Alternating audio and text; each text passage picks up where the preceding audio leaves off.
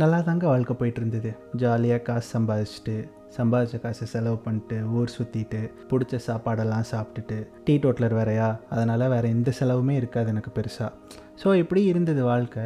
திடீர்னு குறுக்க இந்த கௌஷிக் வந்தா அப்படிங்கிற மாதிரி ஒரு பெரிய பிரச்சனை. மறுபடியும் ஹார்ட் பிரேக் ஆனலாம் கேட்காதீங்க. இல்லை இல்லை. இது அதோட ஒரு பெரிய பிரச்சனை. அது என்ன ஹார்ட் பிரேக்கை விட பெரிய பிரச்சனைன்னு கேட்குறீங்களா? பெருசாக ஒன்றும் இல்லை. கொஞ்சம் வருஷத்துக்கு முன்னாடி திடீர்னு ஒரு நாள் இருபத்தாறு வயசாயிருச்சு இருபத்தாறு வயசில் அப்படி என்னடா பிரச்சனை அப்படின்னு கேட்டால் ஒன்றும் இல்லை சும்மா சொல்லி பாருங்களேன். இருபத்தி நாலு சின்ன நம்பரா? இருபத்தஞ்சு சின்ன நம்பரா? இருபத்தாறு. என்னது இருபத்தாறா? அப்படிங்கிற ஒரு ஜோன் வருதா? கூடவே இருபத்தாறு இருபத்தேழு இருபத்தெட்டு இருபத்தொம்போது முப்பதையும் சேர்த்து கூட்டிகிட்டு வர வரும். அதான் அங்கே இருக்கிற பிரச்சனையே. இருபத்தி நாலு இருபத்தஞ்சு வரைக்கும் தனித்தனியாக தாங்க வரும். இருபத்தாறுன்னு வரும்போது officially into the late twenties அப்படிம்பாங்க. என்னது லேட் டுவெண்ட்டிஸா ஏன்டா லேட்டாக வர வேண்டியதெல்லாம் சீக்கிரமாக வருது வாழ்க்கையில்? அப்படிங்கிற பயம் பதட்டம் எல்லாம் வரும் அந்த டைமில் யோசிச்சு பாருங்களேன். ஏன்னா பதினாறு வயது நிலை அப்படின்னு யோசிச்சோன்னா அடலசன்ஸ் வாழ்க்கை அலைப்பாயும் வயது அப்படின்லாம் சொல்லுவாங்க. டிஸ்ட்ராக்ஷன்ஸ் வரும்பாங்க. நிறைய பழக்க வழக்கங்கள் வரும்பாங்க. முதல் காதல் இப்போ தான் வரும்னு காதலையே ஏறி சொல்லுவாங்க. அப்படியே இந்த பக்கம் வாங்களேன். முப்பத்தாறு வயது நிலை. இப்போ தான் ஆக்சுவலாக எல்லாருக்குமே ரெஸ்பான்சிபிலிட்டிஸ் டபுள் ஆகும். ஏன்னா குழந்தைங்க வந்து ஒரு ப்ராப்பர் ஏஜுக்கு வரும்போது அவங்களோட ஃப்யூச்சருக்காக உழைக்க ஆரம்பிக்கணும் அப்படிங்கிற ரெஸ்பான்சிபிலிட்டி வரும். வாழ்க்கையில் அவங்களுக்கு சில பிரச்சனைகள் வரும். ஹெல்த் இஷ்யூஸ் வர ஆரம்பிக்கும். ஸோ அந்த மாதிரி விஷயங்கள்லாம் வர டைம் வந்து முப்பத்தாறு வயசு. இந்த பதினாறு முப்பத்தாறுக்கு வந்து கொடுக்குற இம்பார்ட்டன்ஸை யாருமே இருபத்தாறுக்கு கொடுக்குறதில்ல. இருபத்தாறில் வந்து ஒரு முக்கியமான ப்ரெஷர் ஒன்று வரும். பிளட் ப்ரெஷரான்னு கேட்காதீங்க. அது வந்து முப்பத்தாறில் தான் வரும்.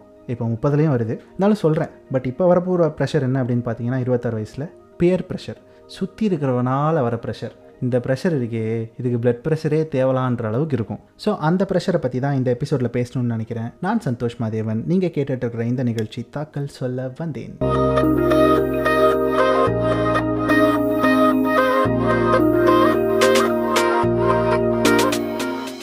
ஃபர்ஸ்ட் திங் நமக்கு இருபத்தாறு வயசு ஆகும்போது நம்ம வீட்டில் இருக்கிற பெரியவங்களுக்குலாம் யோசிச்சு பாருங்களேன். அப்போ தான் அவங்க வந்து fifty plus fifty five plus அப்படின்ற மாதிரி இருப்பாங்க. ஸோ பாதி பேர் ஆல்ரெடி ரிட்டையர் ஆகிருப்பாங்க மீதி எல்லாரும் on the way towards retirement அப்படிங்கிற மாதிரி இருப்பாங்க.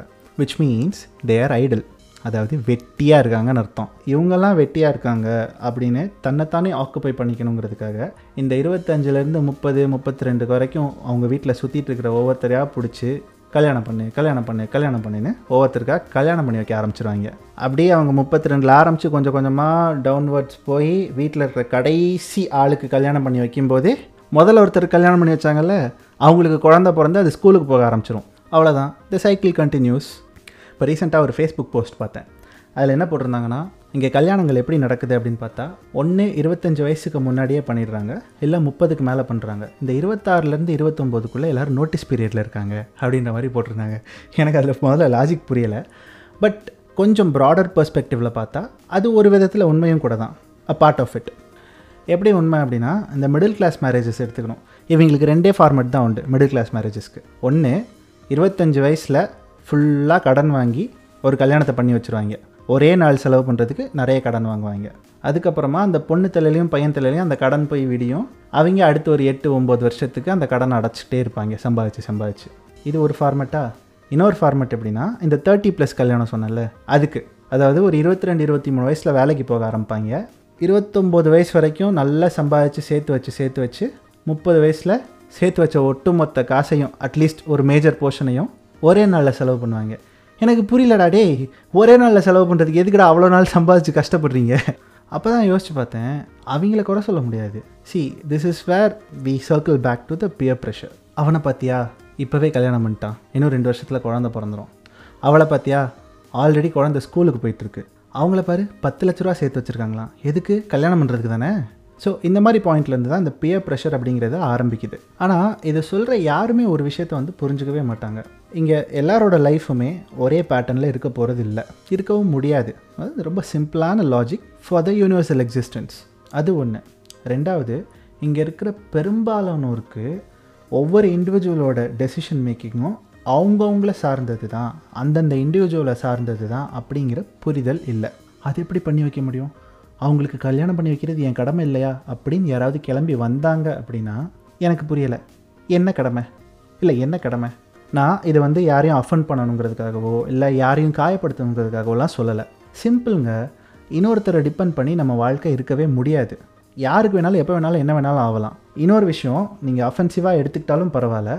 ரொம்ப சிம்பிளாக ரியலிஸ்டிக்காக யோசிச்சு பாருங்கள் இன்றைக்கி உங்களோட வாழ்க்கைக்கான டெசிஷன்ஸை எடுக்கிற த டெசிஷன் மேக்கர்ஸ் பெரும்பாலானோர் அடுத்த ஒரு பத்து வருஷம் இல்லை பதினஞ்சு வருஷத்துக்கு தான் இருக்க போகிறாங்க ரியலிஸ்டிக்காக யோசிச்சு பாருங்கள் அதுக்கப்புறம் என்ன பண்ணுவீங்க? So at the end of the day உன் வாழ்க்கை உன் கையில். கரெக்டாக அப்போது உன் வாழ்க்கைக்கான கடமை அப்படிங்கிற ஒரு விஷயம் கண்டிப்பாக இன்னொருத்தர்கிட்ட இருக்கிறதுக்கான வாய்ப்பு கிடையாது. இன்னொன்று இவ்வளோ கடமையை பற்றி பேசுவாங்க சீக்கிரமாக கல்யாணம் பண்ணி வச்சிடணும்பானுங்க இவ்வளோ பண்ணுறாங்கல்ல யாராவது கல்யாணத்துக்கு அப்புறம் எப்படி வாழணுங்கிறதுக்கான ரூட்டை போட்டு கொடுத்துருக்காங்களா கைட் பண்ணியிருக்காங்களா ரொம்ப சிம்பிள் இங்கே எந்த பேரண்ட் அம்மா அப்பா அவங்களோட பசங்க கிட்ட செக்ஸை பற்றி ஓப்பனாக பேசுகிறாங்க இங்கே யாராவது ஓப்பனாக செக்ஸ் பற்றி சொல்கிறாங்களா இப் இப்படி தான் ஆரம்பிக்கும் இப்படி தான் முடியும் அப்படிங்கிறத டெலிபரேட்டாக ஓப்பனாக பேசுகிறதுக்கான தைரியம் எந்த பேரண்ட்டுக்கு இருக்குது இங்கே முக்கால்வாசி பேர் செக்ஸ் எப்படி பண்ணணுங்கிறதையே பானோகிராஃபி பார்த்து தாங்க கற்றுக்குறாங்க சில பேருக்கு அந்த ப்ரிவிலேஜ் கூட கிடையாது. அதுக்கப்புறமா ரெஸ்பான்சிபிலிட்டிஸ் எப்படி ஹேண்டில் பண்ணணுங்கிற கைடன்ஸும் இங்கே யாருமே தரதில்லை. இதை சொன்னால் உடனே அதெல்லாம் கல்யாணம் பண்ணால் தானாக வந்துடும் அப்படின்னு தூக்கிட்டு வேற வருவாங்க. தானாக வந்துடும்ல எப்படி இருந்தாலும் தானாக வந்துடும்ல அப்போ நான் அதை கல்யாணத்துக்கு முன்னாடியே தானாக கற்றுக்கிட்டு கல்யாணம் பண்ணிப்பேன்லடா. ஸோ இவங்க வந்து எந்த விதத்துலேயுமே அவங்களோட சைல்டை வந்து ப்ரிப்பேர் பண்ணவே மாட்டாங்க. ப்ரிப்பேர் பண்ணணும் தானாகவே அப்படின்னு நினைக்கிறவங்களுக்கான ஸ்பேஸையும் கொடுக்க மாட்டாங்க. இந்த ரெக்ரெசிவ் குரூப்புக்குள்ளேயே ஒரு சப்செட் இருக்குது தன்னை இன்டெலெக்சுவல்னு நினச்சிக்கிற ரெக்ரெசிவ் குரூப்பு அது என்ன சொல்லும் தெரியுமா? புலி சிங்கம்லாம் தன்னோட குட்டிக்கு எல்லாத்தையும் சொல்லியா கொடுக்குது.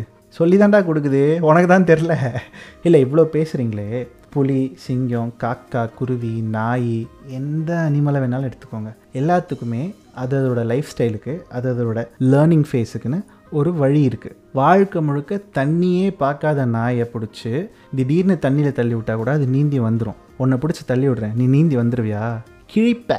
ஏன்னா ஒவ்வொரு பீரியட் ஆஃப் எவல்யூஷன் மனுஷனால் கற்றுக்காமல் எந்த விஷயத்தையுமே பண்ண முடியாதுங்க. கல்யாணத்தை மட்டும் எப்படி பண்ண முடியும்? அதே ஆள்கிட்ட போய் நீங்கள் அதே ஜுவாலஜியை பேசலாம். நாய் வந்து ஒரு பாயிண்ட்டுக்கு மேலே தன்னோட குட்டியை டிசோன் பண்ணிடும் காக்கா குருவி பறக்க தெரிஞ்சிருச்சு அப்படின்ன உடனே அவ்வளோதான் காலி. டிவோர்ஸ் பண்ணிடும் ஆமாம் அதுக்கு மேலே. முட்டை போட்டவுடனே அந்த இடத்த விட்டு எஸ் ஆகிடும் அதுக்கப்புறம் திரும்ப வரவே வராது. திரும்ப ஒரு ஆமை தன்னோட குஞ்சை சந்திக்குமாங்கிறதே ஒரு பெரிய கேள்வி தான் இப்படி நீங்கள் கம்பேர் பண்ணுற ஒவ்வொரு மிருகத்துக்குமே ஒவ்வொரு டைப்பில் லைஃப் ஸ்டைல் இருக்குது. எப்படி நீங்கள் இன்னொரு மிருகத்தை பார்த்து கற்றுக்க முடியும்னு நம்புறீங்க? இன்னொரு மனுஷனை பார்த்தே கற்றுக்க முடியாதுங்க. முடியவே முடியாது. இங்கே ஒவ்வொருத்தரோட ஐக்யூ லெவலும் ஒவ்வொரு மாதிரி இருக்கும். சில பேருக்கு பத்தொம்போது இருபது வயசுலேயே குடும்பத்தை நடத்துறதுக்கான திறன் வரதுக்கான வாய்ப்பு இருக்குது சில பேருக்கு முப்பத்தஞ்சு வயசு வரைக்கும் அது வரதுக்கான வாய்ப்பே இல்லை. ஆனால் அவங்கள ஃபோர்ஸ் பண்ணி ஒரு மேரேஜ்குள்ளே தள்ளி அவங்க வாழ்க்கையை கெடுத்து அவங்க நிம்மதியை கெடுத்து அவங்க பார்ட்னராக வரவங்களோட வாழ்க்கையை கெடுத்து அவங்க நிம்மதியை கெடுத்து எதுக்கு? இல்லை இவ்வளவும் பண்ணி ஒருத்தரோட வாழ்க்கையை வம்படியாக போய் காம்ப்ளெக்ஸ் ஆக்குறது எதுக்குன்றேன். இல்லை இதுதான் அந்த கடமையா? மண்ணாங்கட்டி. இப்போ உங்களுக்கு ஒரு கேள்வி வரும். அப்போ என்ன தான் கற்றுக்கணும் என்ன ப்ராக்டிஸ் பண்ணணும்? உன்னோட எக்ஸ்பெக்டேஷன் என்ன அப்படின்னு கேட்குறீங்களா உடனே நீ லிவ் இன் ரிலேஷன்ஷிப் எதிர்பார்க்குறியா? அப்படின்லாம் கேட்காதீங்க. சத்தியமாக உங்களால் அதெல்லாம் அக்செப்ட் பண்ணவே முடியாதுன்னு தெரியும். ஏன்னா நீங்கள் இன்னும் கற்காலத்தில் இருக்கீங்க. அதனால அந்த காலம் எப்போ வருதோ அது பாட்டுக்கு வந்துட்டு போகுது. அப்போ அதை பார்த்துக்கலாம் சிம்பிளுங்க ரொம்ப சிம்பிளான விஷயம். முதல்ல ஒரு ரிலேஷன்ஷிப்பில் இருக்கிற ரெண்டு பேருக்கும் அந்த ரிலேஷன்ஷிப்லேருந்து என்ன தேவை அப்படிங்கிறது தெரியுதா அப்படிங்கிறத பார்க்கணும் ரெண்டாவது அந்த ரிலேஷன்ஷிப்பில் அவங்களுக்கு என்ன தேவை இல்லை அப்படிங்கிறதையும் பார்க்கணும் இது ரெண்டும் தெரியாமல் ஒருத்தரால் ஒரு ரிலேஷன்ஷிப்பை ஸ்டார்ட் பண்ணவே முடியாது. அது லவ் மேரேஜாக இருக்கட்டும் அரேஞ்ச் மேரேஜாக இருக்கட்டும் ஃப்ரெண்ட்ஷிப்பாக இருக்கட்டும் அண்ணன் தம்பியாக இருக்கட்டும் எதுவாக இருந்தாலும் ஓகே ரெண்டு பேருக்கு நடுவில் இந்த அண்டர்ஸ்டாண்டிங் இல்லாமல் ஒரு ரிலேஷன்ஷிப்பால் சக்ஸஸ்ஃபுல்லாக இருக்க முடியாது ஸ்ட்ராங்காக இருக்க முடியாது. இன் தட் கேஸ் மேரேஜ் நிறைய பேர் ஆஸ்பயர் பண்ணுற மாதிரி once in a lifetime ஈவெண்ட்டாக இருக்குது அப்படின்னா அந்த once in a lifetime ஈவெண்ட்டை ஏனோ தானோன்னு யாரோ சொல்கிறாங்கங்கிறதுக்காக ஒரு ஸ்ட்ரேஞ்சரோட தொடங்க முடியாது தொடங்கக்கூடாது. அது மேரேஜுக்கே பண்ணுற ஒரு பெரிய பாவம். உண்மையாகவே மேரேஜுங்கிறது புனிதமான விஷயம் ரொம்ப சீரியஸான விஷயம் நிலச்சி நிற்க வேண்டிய விஷயம். ஆயிரங்காலத்து பயிர்னு நம்புகிறவன் தான் இந்த விஷயத்த முதல்ல முன்னெடுக்கணும். ஆனால் அவன் தான் கேஷுவலாக ரொம்ப ஈஸியாக ஒரு ஸ்ட்ரேஞ்சரை இன்னொரு ஸ்ட்ரேஞ்சருக்கு கல்யாணம் பண்ணி வச்சிடுறான். ஃபர்ஸ்ட் டேயே எப்படி ஒரு ஸ்ட்ரேஞ்சரோட என்னால் என்னோட பெட்ரூமை ஷேர் பண்ண முடியும்? பெட்டை ஷேர் பண்ணுறதை விட்டுருங்க. என்னால் என்னோடய பெட்ரூம் எப்படி முதல்ல ஷேர் பண்ண முடியும்? இதில் இன்னொரு குரூப் வருவாங்க. எனக்கு என்கேஜ்மெண்ட்டுக்கும் கல்யாணத்துக்கும் நடுவில் ஆறு மாதம் கேப் இருந்தது. எட்டு மாதம் கேப் இருந்தது. அதில் நாங்கள் டெய்லி பேசுவோம். அதில் நாங்கள் லவ் பண்ணோம் அப்படின்னு சொல்லுவாங்க. டேய் டேய் தெரியுண்டா அவங்கள பற்றி டேய். இப்போது ரெண்டு பேர் லவ் பண்ணுறாங்கன்னு எடுத்துக்கோங்களேன். அதே மாதிரி ஒரு ஆறு மாதமோ இல்லை எட்டு மாதம் பீரியட்னு வச்சுக்கோங்க. ஒருவேளை அந்த ஆறு மாதத்துலேயோ எட்டு மாதத்துலையோ ஏதோ ஒரு பாயிண்டில் அவங்க ரெண்டு பேருக்கும் ஒத்து வரல அப்படின்னு தோணுது அப்படின்னா தே ஹாவ் அன் ஆப்ஷன் அதை கால் ஆஃப் பண்ணிடலாம். வேணாம் அப்படின்னு பிரேக்கப் பண்ணிடலாம். இந்த ஏழு மாதம் என்கேஜ்மெண்ட்லேருந்து கல்யாணத்துக்கு நடுவில் லவ் பண்ணுறவனுக்கு முதல்ல அந்த ஆப்ஷன் இருக்கா? இல்லை அப்படியே இருந்தாலும் அவனால் அதை ரொம்ப ஈஸியாக யூஸ் பண்ணிட முடியுமா? ஸோ இந்த என்கேஜ்மெண்ட்லேருந்து கல்யாணத்துக்கு நடுவில் டெய்லி நைட்லேருந்து காலையில் வரைக்கும் டுவெண்ட்டி ஃபோர் பை செவன் சாப்பிட்டியா தூங்குனியா ஆஃபீஸ் போனியா இந்த கதெல்லாம் வேண்டவே வேண்டாம். அந்த ஏழு மாதத்தில் நிஜமாகவே ரெண்டு பேருக்கு நடுவில் கம்பேட்டபிலிட்டி வந்து நிஜமாகவே லவ் வந்துருச்சுன்னா வெல் அண்ட் குட் பட் வரல அப்படின்னா உடனே எல்லோரும் லவ் மேரேஜ் தான் பண்ணணுமான்னு கேட்காதீங்க. எல்லோரும் லவ் மேரேஜ் தாங்க பண்ணணும். அப்புறம் என்ன? இதுக்கு மேலே என்ன சுற்றி வளைச்சி சொல்ல முடியும்? என்னென்ன சொல்கிறான் பாருங்க அப்படிங்கிற மாதிரி தான் இருக்கும். ஒரு பாட்காஸ்ட் எபிசோட் பண்ண வந்து என்ன பேச வந்தனோ அதை விட்டுட்டு என்னென்னமோ பேசிகிட்டு இருக்கேன். எனக்கே தெரியுது. அவ்வளோ மோசமான ப்ரெஷருங்க இந்த peer pressure okay let me come back to the point இருபத்தாறு வயசு ஆயிடுச்சு அப்படின்னா கண்டிப்பாக கல்யாணம் பண்ணணுங்கிற அவசியம் கிடையாது. உங்களுக்கு இருபத்தி ரெண்டு வயசுலேயே கல்யாண ஆசை வந்துருச்சுன்னா உங்கள் பார்ட்னருக்கும் அந்த டைமில் அது ஓகே இல்லை அவங்களுக்கும் அதே ஆசை அதே அளவுக்கு இருக்குன்னா கல்யாணம் பண்ணிக்கோங்க. இல்லை முப்பது வயசாகியும் இன்னும் நான் அதுக்கு தயாராகலை எனக்கு இன்னும் குழப்பமாக இருக்குது பயமாக இருக்குது அப்படின்னா தயவு செஞ்சு பண்ணாதீங்க. ஏன்னா இது உங்கள் கரியர் இல்லை. உங்கள் வாழ்க்கையை நீங்களே நாசமாக்கிக்கிறதுக்கு. இன்னொருத்தரோட வாழ்க்கையும் சேர்த்து நாசமாக்க போகிறீங்க ஸோ அதனால் யோசித்து முடிவெடுங்க. அண்ட் இந்த பேர் ப்ரெஷர் உங்களை அறியாமலே கூட வேறு யாரும் தரலனாலும் உங்களுக்குள்ளேயே கூட உருவாகலாம். உங்கள் ஸ்கூல் மேட்ஸ்க்கு கல்யாணம் ஆகும் உங்கள் காலேஜ் மேட்ஸ்க்கு கல்யாணம் ஆகும் உங்கள் ஜூனியர்ஸ்க்கு கல்யாணம் ஆகும். அது ரொம்ப ப்ரெஷராக உங்களுக்கு தோணலாம். ஸோ அவங்களுக்கு ஆகிடுச்சு உனக்கும் ஆகணும் அவங்களுக்கு ஆகிடுச்சு உனக்கும் ஆகணும்னு யாராவது திரும்ப திரும்ப உங்கள்கிட்ட சொல்லிகிட்டே இருந்தாங்கன்னா ஈஸியாக ஃபேஸ் பண்ணுங்கங்க. வாழ்க்கை ஒன்றும் ஆப்ரேட்டிங் சிஸ்டம் இல்லைங்க. எல்லா கம்ப்யூட்டர்லேயும் ஒரே மாதிரி வேலை செய்கிறதுக்கு யோசிச்சு பாருங்கள் even operating system is customisable அதுலேயே எக்கச்சக்க கஸ்டமைசேஷன்ஸ் இருக்குது வாழ்க்கையை கஸ்டமைஸ் பண்ணுறதுக்கு உங்களுக்குலாம் என்னடா பிரச்சனை? திடீர்னு அம்பி மாதிரி பேசுகிறான் திடீர்னு அண்ணியனாக பேசுகிறான் அப்படின்லாம் நினைக்காதீங்க. ஏன்னா இவங்க எல்லாருமே அவங்களோட பாயிண்ட்ஸையே அவங்களோட ஐடியாஸையே கான்ஃப்ளிக் பண்ணுறவங்க உங்களுக்கு பியர் ப்ரெஷர் கொடுக்குறவங்க. ஃபார் எக்ஸாம்பிள் ஒரே ஒரு விஷயம் சொல்கிறேன் முடிக்கிறதுக்கு முன்னாடி. ஒரு பதினெட்டுலேருந்து இருபத்தோரு வயசு வரைக்கும் இருக்கிற ஒரு பையனோ பொண்ணோ நைட்டு ஃபுல்லாக முழிச்சிருந்து தனக்கு பிடிச்சவங்களுக்கு டெக்ஸ்ட் பண்ணுறது அவங்கக்கிட்ட பேசுகிறது இல்லை கேம் விளாடுறது இல்லை வேறு ஏதாவது பண்ணுறது அப்படிங்கிற மாதிரி இருக்காங்க அப்படின்னா அவங்க வீட்டில் என்ன சொல்லுவாங்க? நைட்டு ஃபுல்லாக இப்படி முழிச்சிருக்கே உடம்பு கெட்டு போயிடாது முடி கொட்டும் தொப்பை விழும் இந்த மாதிரிலாம் திட்டுவாங்க. ஆனால் இதே ஆளுங்க அந்த பையனோ பொண்ணோ அவங்க வேலைக்கு போக ஆரம்பிச்சதுக்கப்புறமா இந்த நைட் ஷிஃப்ட் நைட் ஷிஃப்ட்னு ஒன்று வரும். அப்போ என்ன சொல்லுவாங்க? என் பையன் ராத்திரி பகலாக மாடாக உழைக்கிறான். என் பொண்ணு ஆஃபீஸில் ரொம்ப சேஃப்பா கேபெல்லாம் அனுப்பிடுவாங்க எவ்வளோ லேட் ஆனாலும். ஏண்டா இப்போ மட்டும் ராத்திரி முழிச்சிருந்தா சிக்ஸ் பேக் ஆட வரப்போகுது? சி இவங்களோட லாஜிக் அவ்வளோதான் அவங்க ஐடியாவை அவங்க ஈஸியாக கான்ஃப்ளிக் பண்ணிட்டு போயிட்டே இருப்பாங்கங்க. அவங்களுக்கு மாரல்னு ஒன்று கிடையாது அவங்களுக்கு டிசிப்ளின் ஒன்று கிடையாது. அவங்க நம்மளை டிசிப்ளினாக இருக்கிறதுக்கு சொல்லுவாங்க பட் அவங்கள்ட்ட அது சுத்தமாக கிடையாது. Zero nil so this is what is the moral of the story peer ப்ரெஷரை தயவு செஞ்சு உங்கள் மனசுக்கோ மூளைக்கோ எடுத்துகிட்டு போகாதீங்க. அது ஓவர் அண்ட் ஓவர் உங்களை திரும்ப திரும்ப ரூயின் பண்ணுமே தவிர எந்த விதத்துலையும் அது க்ரோத்துக்கான பாதைக்கு உங்களை இட்டு செல்லாது. ஸோ வித் தட் நோட் இந்த எபிசோடை நான் இங்கே முடிச்சுக்கிறேன். இந்த எபிசோடில் வந்து நிறைய பேரோட எக்ஸ்பீரியன்ஸஸை நான் ஷேர் பண்ணியிருக்கேன். என்னோட எக்ஸ்பீரியன்ஸஸ் மட்டும் கிடையாது.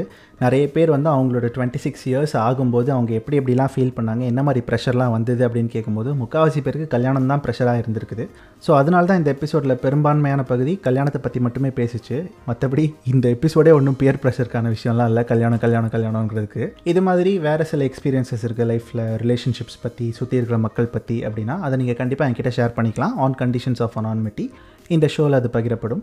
நீங்கள் அதை ஷேர் பண்ண வேண்டியது என்னோட Instagram handle Chandy under squad நாடி SANDY under squad எம்ஏடிடிஒய் ah my Twitter handle my self under squad Santhosh எம்ஒய்எஸ்எல்எஃப் under squad எஸ்ஏஎன்டிஹெச்ஒய்எஸ்ஹெச் சீக்கிரமாக இன்னொரு எபிசோடில் உங்களை சந்திக்கிறேன். இது தாக்கல் சொல்ல வந்தேன் நான் சந்தோஷ் மாதேவன்.